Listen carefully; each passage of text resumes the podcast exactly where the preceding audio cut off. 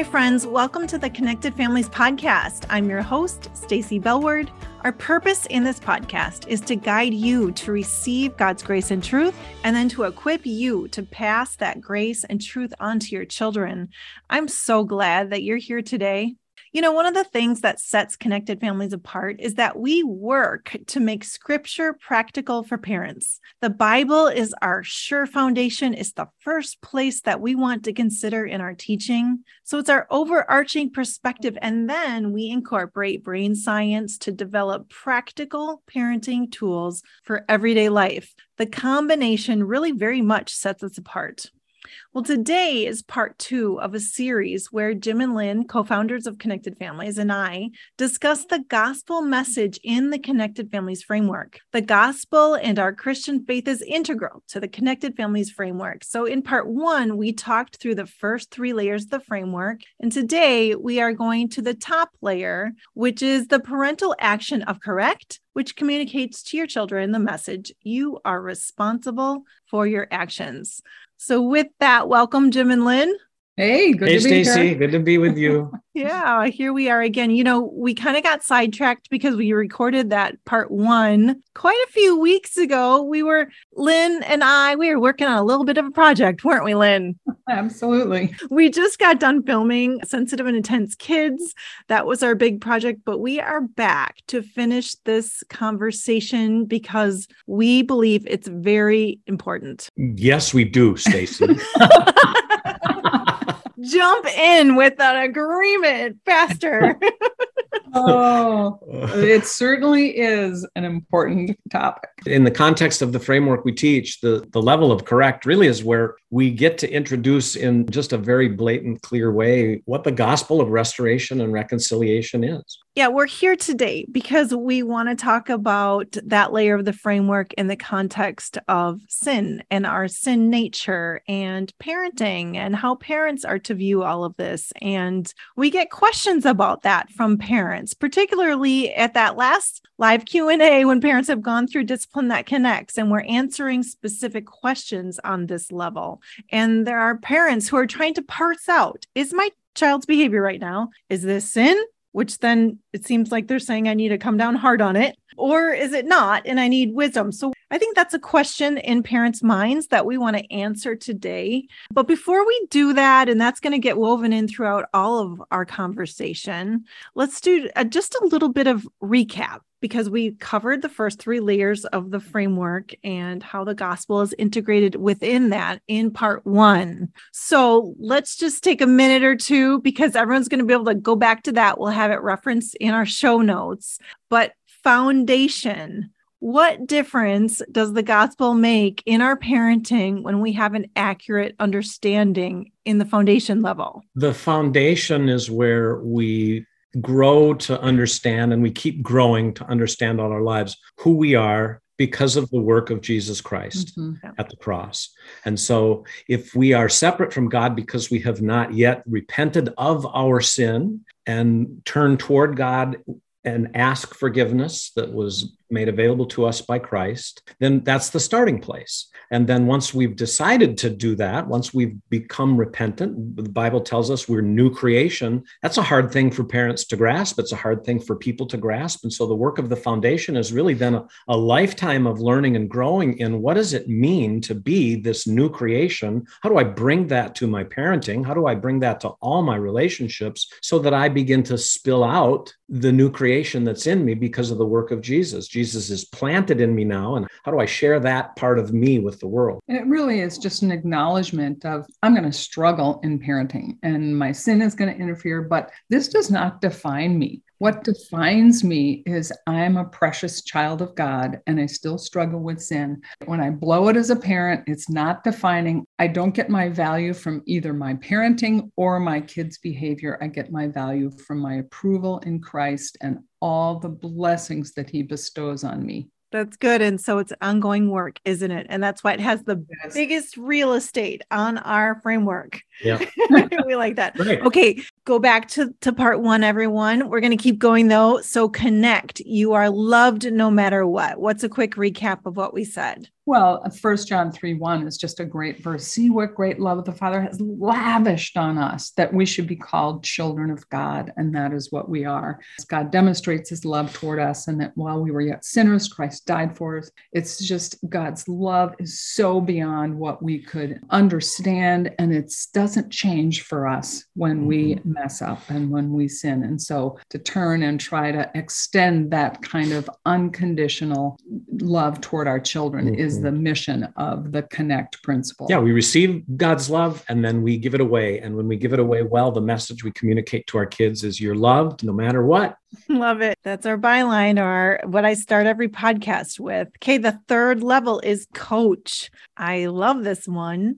What would you say about that? Well, I referenced it already. You know, the, the essence of coach is, and again, this is a, an act that we as parents or an action that we as parents put in place in relationship with our kids. When we become their coach, we point them to Jesus. We provide practical learning opportunities for them. We teach them the word of God. We teach them even the verse that I referenced if anyone is in Christ, they're a new creation. All the old is gone. The sinful yuck that defined me is no longer what defines me. The new has come. The new is the identity in Christ that we're given by the work of the cross. And our effort as parents to point our kids toward that is steeped in grace, it's steeped in mm-hmm. teaching, it's steeped in intentionality. And we coach our kids for the purpose of helping them to know that they're built in God's image, built to do God's mm-hmm. purposes, and built to be a blessing in the world. That's really good. And yet, I know from having both gone to and given the discipline that connects with your child's heart online course workshop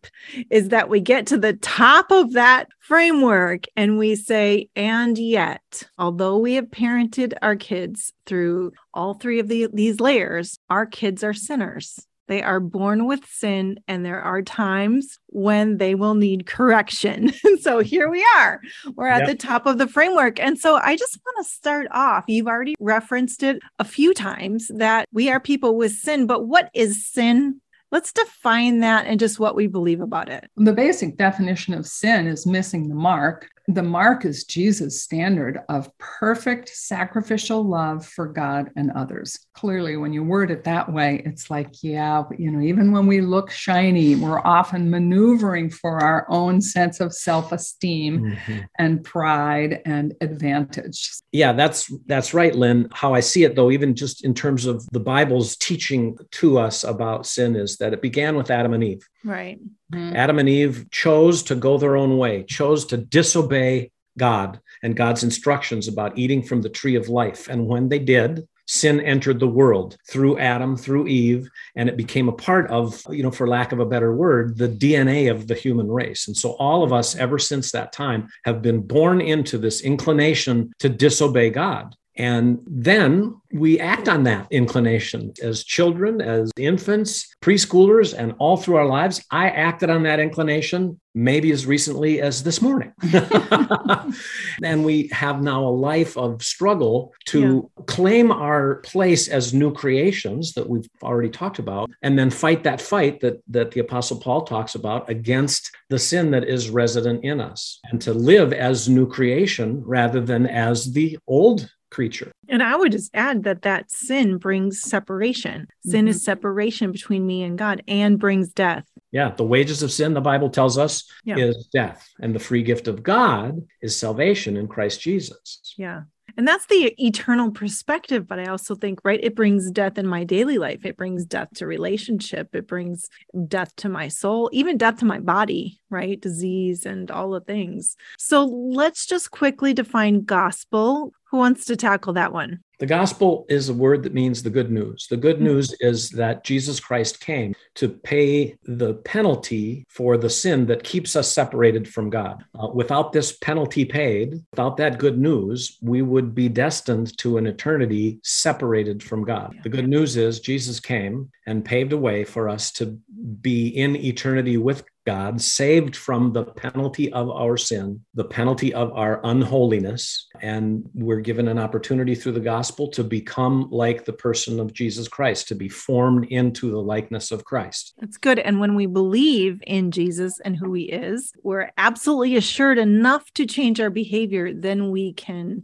experience that eternal life and the life in our daily lives that we receive, the restoration in our relationships, the opposite of the death death that we just described. To me, that is how a definition of sin and then an understanding of the gospel all come together and is really the undergirding of what we believe as then we think about correcting our children. I guess the only thing that maybe I forgot is the new life, because that's the layer on top of it, isn't it? Lynn, I know you love this. I love it too. We're not sinners anymore. Once right. we believe that and we become people who are now like the Holy Spirit that lives in us, right? Jesus lives in my heart. I don't think that's in the Bible, but we love saying that. then right. I am not a sinner anymore. I'm a person who sins, but I am a saint. I'm a precious child of God who still sins. Second Corinthians 5, 17 and 18. If anyone is in Christ, he's a new creation. The old is gone, the new has come. And that's the gift. That's the, the wonderful free gift of the gospel. Right. Okay. So all of that sets us up to now tackle the top of the framework again, which is correct. And so I'm going back to that mom who sent in the question, and she's looking at her kids, she's looking at their behavior and trying to decide Am I dealing with sin? Is it just a mistake? How do I deal yeah. with this behavior different? Take it from there, Lynn. Well, I think it helps to look at family dynamics with more than just an eye for who's the loudest, most disrespectful person, and that must be the one who's sinning. If you really think about, let's take an example of a child who's they're a little hungry, they're working on their homework, they get frustrated and they start to yell, This is stupid. I hate this. And they might even get so worked up as to say, You're so mean for making me do this. Mm-hmm. Now, there's some obvious stressors there that are pushing them to that point, but there's also yeah. an element of sin. They could be more accurate in saying, I'm feeling really stressed right now and I need a break, but they don't. They outburst. Sure. But then what might a parent do? They might come in kind of controlling, stop that. That's not okay. And internally, that parent might be controlling because they're just like fed up as well and they're impatient and they just want life to be smoother. Mm-hmm. So then enter another parent that criticizes the first first parent and says, Why can't you get this under control? Mm-hmm. I bet it's okay. It's yeah, true. Yeah. That was me. Well, and, and then let's imagine the goody two shoes student, child, older sibling who looks on younger sibling and goes, oh, I'm glad I don't throw outbursts like that. I don't like that. Mm-hmm. You know, and you can see there's there's one person where for sure the outside of the cup matches the inside of the cup and that's the one that we would probably oh, pin oh, yeah. on but then there's the selfish parent there's the critical parent and there's the self-righteous condescending older sibling so it's like hmm. sin is an issue all throughout the sin family. abounds sin, sin abounds. abounds so it just is helpful to to be thoughtful about that and not go okay that's the loudest a manifestation of sin. So I'm going to brand that black, negative, sinful, and all the rest of us are just fine because that's not yeah. really the reality of it. Yeah, yeah we get worried, Stacy, when parents work hard and ask questions that that tend to make this an either or proposition. Is this sin or is this developmental? Is this sin or is this tiredness or hunger or blood sugar? Well, the answer is yes. It's those things. It's and the, the question is, how do we then uh, relate to our children in a way that A is aware of our own propensity to sin, to act sinfully because of the DNA that's in us that we're still conquering as new creations? Are we aware of that? And then how are we going to help our kids grow to become aware of that dynamic in themselves so that they will be compelled to respond to the good news of the gospel when the Holy Spirit convicts them of their sin in such a way that they realize there is nothing they can ever do to measure up to God's standard for holiness on their own merit? They can't do it it. Now, we can try to punish that into them. We can try to lecture that into them. We can try to do all kinds of different things. Mm-hmm. But if what we're doing isn't little by little preparing the soil of their hearts for the seeds of the gospel and then to respond on their own merit in their own time to the wooing of the Holy Spirit in their lives, then we are missing the mark for training up children in the way they should go. That was good, Jim. We're going to come back to that. But before we head to a break, I just want to thank all of our generous donors who contribute to Connected Families to enable all of us to benefit and learn from this podcast and the other Connected Families resources. So stick around, everybody, because during the break, you're going to hear a powerful story from one mom about how God is using your contributions to instill generational change in her family. I just want to say we did receive a scholarship for Discipline That Connect as well. And I just want to first say thank you for the generosity and the hearts that are wanting to invest in the next generation of parents and children. And this work is monumental. This is eternal kingdom work that um that takes me grew up in something so broken and can change it to something so beautiful and that my children are receiving such a different family. And and that is no small thing. That is a huge huge big glorifying to god eternal thing.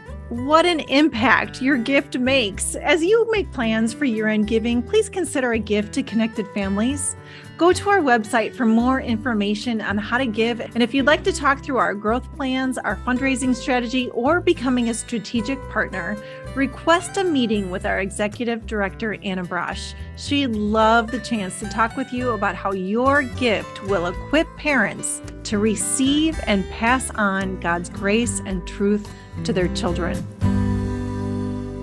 So we're coming off of the break, Jim and Lynn. And right before we went to the break, Jim, you were just sharing about how a parent's role and particularly how we correct our kids can make their hearts ripe for hearing the voice of God, hearing the Holy Spirit and um, his voice of repentance. And so, can you just elaborate more on that? And Lynn, chime in when you want to.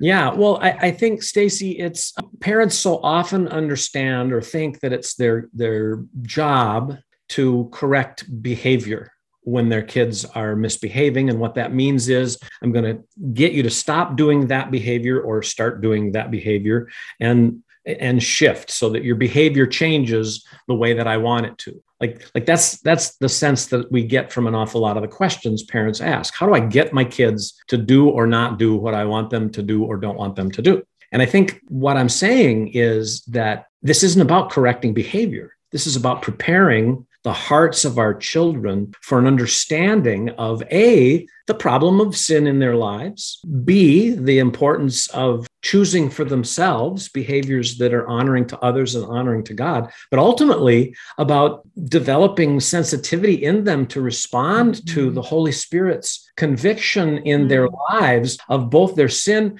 and of their righteousness. The Bible doesn't say the Holy Spirit's job is to just convict us of sin, it's, it's also righteousness. Are we nurturing in our children uh, an attentiveness to the words, to the work, to the truth, to the grace, to the love of God for them? We focus a lot on Galatians 6 1 as you know as a, as a template for how parents can respond. It says, if someone is caught in a sin, you who live by the Spirit, what an important qualifier, live by the Spirit. And it's just before that, it's talked about the fruits of the Spirit, should restore that person gently, but watch yourself, or you also may be tempted. And that's just such a good challenge to parents. Have our goal be restoration Mm-hmm. To, you know, it's like the the mending of a broken bone or helping a child onto you know the right path. But watch yourself that you may be tempted. That's what I was talking about. Is we can have this subtle desire to have shiny looking kids or to have an easier life that infuses our discipline unless we really lean into God's perspective of, I want for my child the fruit of knowing the goodness of your conviction of sin and restoration of them with repentance. Mm-hmm. I love that verse, Galatians 6 1. And I actually was looking in the Discipline That Connects workbook today. Jim, you wrote just a wonderful devotional about that passage and how it starts off with a list of serious sins. They're there. They're in our midst, right? We know that. We already established that. And yet, the next section then is about life in the spirit. And that's what you just referenced too, Lynn. And I, I think about that. It's like, here's the tools so that you can come to your child with that final verse that you just read, which is restoration for those people who are in sin by the Spirit. So, what is the Spirit? It's all those fruits of the Spirit, which you name them so well, Lynn. I think you have them all memorized. What are they? The fruit of the Spirit is love, joy, peace, patience, kindness, goodness, faithfulness, gentleness, and self control. I think you got goodness and kindness no, no, backwards no, from honey. each other. I always feel nervous I'm going to miss one. And so I don't want to start. And if I knew I had to get it right, I think I'd have to sing the song. I literally, I use my fingers to count love, joy, peace, patience, goodness, kindness, gentleness, faithfulness, self control. But Lynn says I get those ones in the middle backwards. Yeah. I think, I think well, we have translation yeah. issues when we get to our age too, right? It's like, which translation is right? So that's good. I just love the word of God though, and how it just gives us like the tools here. Here's how you do that. This is what it looks like to restore that child person gently by mm-hmm. using these fruits of the spirit. Mm-hmm. So yeah, and I this part about watching that you might not yourself be tempted. I mean, I'm imagining parents who are learning these things and and I'm going into correction and I'm like, yeah, I'm gonna I'm gonna work really hard to do the fruit of the spirit with my kids when I correct them.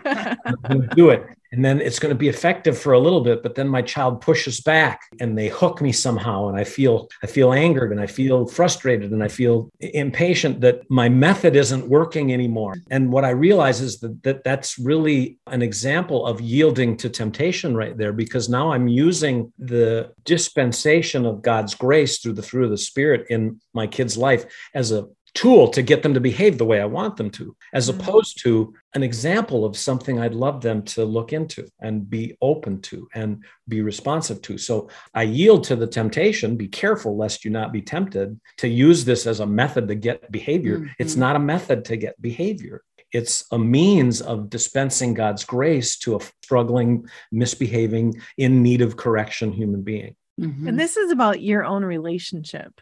I mean, I've often said this is about how I want to be more like Jesus no matter how my kids are acting, no matter what's going on around me. This mm-hmm. is about me yep. and my obedience to God for how I'm operating in the fruits of the Spirit and showing up. Mm-hmm. It's not just, and then the byproduct of that is I'm modeling a life of the Spirit. Mm-hmm. I'm modeling submission to the Lord and putting my sin aside and choosing the right way, and hopefully in a way that attracts them to life with yeah. Jesus. Yeah. Mm-hmm. Sure. And what I want to be careful about, because I know sometimes people hear this and they're like, well, then so should I just let my child keep pushing me and disrespecting me and, you know, being graceful and mm. not putting consequences in place? And the answer is no. The, the issue isn't about whether or not to put consequences in place. The issue is what's your motive for doing that? Is your motive for doing that a spirit led inclination that this is what a child needs in order to learn wisdom? Or is the motivation, I'm getting frustrated right now and I don't know what else to do. And so I'm going to do this tough thing that'll curb this behavior for a little bit? Mm-hmm. Sometimes parents do that. They have to because they don't know what else to do. And then they revisit it later. And it's a process of, of learning and growing. And but it's really all about being aware of taking thoughts captive to Christ's obedience as we learn and grow in this process of disciplining our children in ways that connect with their heart. That's good. And so then as we are walking that through, Lynn, what do we hope the result will be well, this has been a good challenge of just digging through scripture and really thinking that through. But it really does. It starts with godly sorrow. You know, as much as we want to give grace and encouragement when our child is struggling, there is an element that's that it just starts with godly sorrow. For the moment, all discipline seems not to be pleasant but painful. Yet to those who've been trained by it, afterwards it yields the peaceful fruit of righteousness. And that's Hebrew 12 11. And if you look in the concordance, this word painful is overwhelmingly used for sorrow and grief, not physical pain. So it's about godly sorrow that, and then the Second Corinthians 7 1 says, Godly sorrow brings repentance that leads to salvation and leaves no regret but worldly sorrow brings death. So you kind of mm. sense the difference between going through that process to an end of grace versus just mm-hmm. staying stuck in shame. That's that first part of what we teach about discipline is helping kids understand the natural impact of what they've done. That's that godly sorrow. But then moving towards restoration, like we talked about, and the scripture that we use for that is Matthew 5, 23 and 24, and Matthew 18 about becomes your first priority to restore a broken relationship. And then that last step and is just the refreshing that comes when that's part of it. So I'm sad because I realize what I've done and the natural impact. But then as I as I think it through, I want to restore with the person that I've that I've hurt. And then there's such refreshing that comes from that. Mm-hmm. Repent and turn to God so your sins may be wiped out, that times of refreshing may come from the Lord. Acts 3:19. So there's sort of that flow of godly sorrow, restoration, if we don't get to that refreshing part, we've missed the wonderful grace of God in these messy moments of family life. Yeah, I'm really captivated by by this whole way of thinking in even in new ways as we get older and think about it and this idea of godly sorrow is so much more about internal struggling and wrestling and grief and remorse and you know these kinds of things versus worldly sorrow which really is a shameful you did mm-hmm. bad it's a bad thing you should not do that and then and then the people who are being disciplined with worldly sorrow you know feel bad about themselves and feel like they're they're you know they're they can't ever measure up and that it says leads to death. That's a hard truth actually for us to to swallow but then the question becomes how do we then guide our kids to learn grow experience this this godly sorrow which is truly i'm remorseful about what I did and, I, and then I want to make it right. So often the way that parents deal with their children leads to a fashion of sorrow that makes the kids not want to get caught doing that in front of mom and dad again. Mm-hmm. It's not mm-hmm. about the behavior, it's not about wisdom, it's not about character growth and, and growing in the fruit of the spirit even themselves. It's about mom or dad are mad at me and that makes me feel bad and I don't want to feel bad like this anymore and so I won't do that thing until they're not looking or in a way that that I might get caught. And we talked to lots of grown people who are just like, I'm just always afraid to to do stuff for fear it might not be right. And I feel like that's a fashion of this worldly sorrow. So speak to how parents can flip that because you read Second Corinthians 7 1, godly sorrow brings repentance. And I think that, you know, I can hear a parent saying, My child's not sorry. They're not sorry. They don't right. want to change, which is what you just described. So how can how can a parent's response bring godly sorrow i don't know if that's even the right question because i feel like sure. the, the, holy spirit is the one that brings sorrow exactly. and repentance so yeah. speak to Again, the parent's role when they want to flip that yeah keeping in mind that what we're what we're hoping to do is cultivate in our kids an eye a watchful eye for true conviction of the holy spirit and then and then response to that the most important thing is my example, the example that I mm-hmm. set and the way that I verbalize how I'm going through my own process. I just got a, a message or I just saw a thing from a parent today. I don't want to take the time right now to try to dig it up, but it was a parent who basically realized she didn't like what she had done. Mm-hmm. She stopped and she said i want to do that again i have i have been parenting you in shame i've been dishonoring you as a human being and i feel awful about that and she cried in front of her son about godly sorrow of her sin towards her son. And she confessed yeah. to him and asked for forgiveness and then said, mm-hmm. Could I do this again? And then she brought a whole different way of addressing the misbehavior at hand in a way that, that opened the child's heart for some instruction about it. I don't know that the child became immediately repentant and got on their knees before God and said, God, I'm so sorry, please forgive me. Mm-hmm but there was a little seed sown in, in, a way that hopefully can grow could land on the, that child's spirit and their experience of this so parents humility mm-hmm. to say out loud their own failures and ask for do-overs so I talked with a parent who had a very mutually forgiving, con- confessing, forgiving relationship with that parent's child. The other parent never apologized. And so the child never apologized to that parent as well. So it was clear that they were learning that the value and the skills for repentance from the parent that did it and modeled it in their relationship. Mm. And so I think that that's just such an important element. After that kind of that step of teaching your kids the gospel and about sin and salvation and the beauty of reconciliation with God, and then mm-hmm. modeling it as a second element offer just to make this as practical as possible is that when your kids have misbehaved and you want to put some corrective measures in place, as we believe we're called to do as parents, that you consider how to put consequences in place that invite and compel your children to make right what they've made wrong, to restore. And you know, there's there's parents will often say, "Well, yeah, I tell them to say they're sorry." Um, and then kids go say they're sorry because they want to say sorry to get on with life. That's that's getting there. That's on the right track. But if they just say it in order to get on with life, that's probably not repentance or sorrow or true remorse. That's uh, washing the outside of the cup. yeah, that, that's a matter of expedience to get on with life. So, are you ready to say you're sorry? And is the person you're saying sorry to convinced that you're sorry? And let's move toward reconciliation. You messed up some things and left them in a way that, that caused me to take some extra time to clean it up and get ready for guests. And so, making it right might involve, you know, cleaning up a couple of extra things in, in help of me before you get to have the stuff that I cleaned up when you left the mess. You know, it's just this creative way that, and we learn parents when they become dependent on God, like, God, give me wisdom about how to compel or invite my children to make right what they've made wrong. Your story after story of parents who just can hardly believe sometimes how quickly their kids, who they tell us aren't remorseful, learn to become remorseful by being given the opportunity to have these experiences. And having the whole action of reconciliation really valued in the home. Yeah. Is that esteemed? Is that a joy producer? Is that a shame reliever? Or is mm-hmm. correction a shame inducer? And that's mm-hmm. just a really yep. important distinction. Yeah. And it starts with our foundation of understanding who I am, that I am a person who sins, but I am a saint. So I am receiving God's truth and then God's grace for myself so that I can pass it on to my kids. And that looks like speaking to them through the fruits of the Spirit, coming to restore them gently because the great grace I have been given, I want to pour out on my child.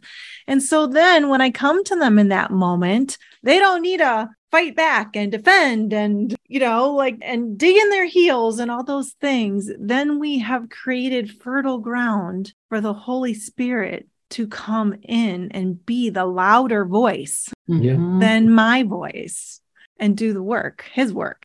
yes, amen. Jim and Lynne, it's always fun to come together to the microphone. And today was important for the three of us, but also for our organization. We really wanted to talk about this gospel in the framework and go through it. In part one, we did the first three layers. Today, we did the third correct. You are responsible for your actions. So thanks for being with me today. Thank you. It was great. It was uh, it's a deep conversation, and we just touched the surface, but we're glad to anybody who's listened this far. Yeah. Thanks mm-hmm, for joining us. Sure. Thanks for tuning in today, friends. If you have been inspired by today's podcast or other Connected Families resources, we invite you to join the team of families who are paying it forward.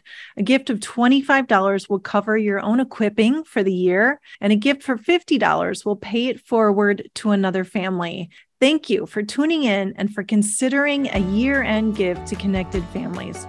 Well, for more information about Connected Families, follow us on Instagram, Facebook, or on our website, connectedfamilies.org. I will see you next time.